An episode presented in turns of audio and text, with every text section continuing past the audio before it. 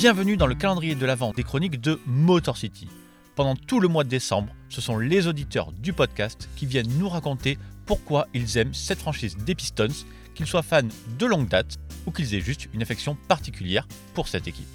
Huitième jour du calendrier de l'Avent, et c'est Benji qui essaye de résumer en 1 minute 30 son amour de longue date pour les Pistons.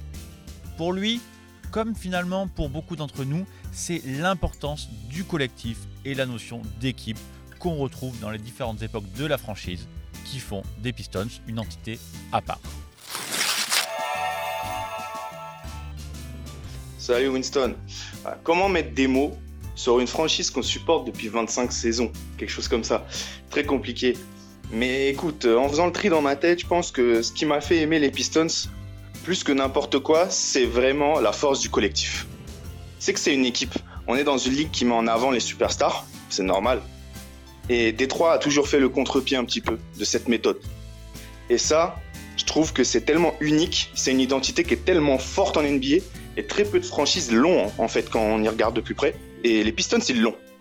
C'est que c'est une équipe qui a eu des super joueurs, mais c'est toujours le collectif qui est mis en avant. C'est les bad boys. Jamais on dit l'équipe, les Pistons de Isaiah Thomas. C'est très rare. Non, non, on va utiliser le terme bad boys pour bien représenter cette équipe et cette période des Pistons. Pareil, pour la Going to Work era. C'est une équipe qui a même qui a aucun joueur dans le top 75. Et pourtant, c'est une équipe qui allait chercher des titres en battant les superstars de la ligue à ce moment-là. Donc, c'est un héritage qui est juste parfait. C'est un sport collectif, le basket. Et pour moi, aucune équipe représente mieux le collectif en NBA que les Pistons de Détroit à travers l'histoire en NBA. Aucune.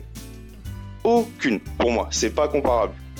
Et ça, c'est vraiment le meilleur héritage qui soit pour moi. C'est que le basket, c'est un sport collectif et que tu gagnes en équipe.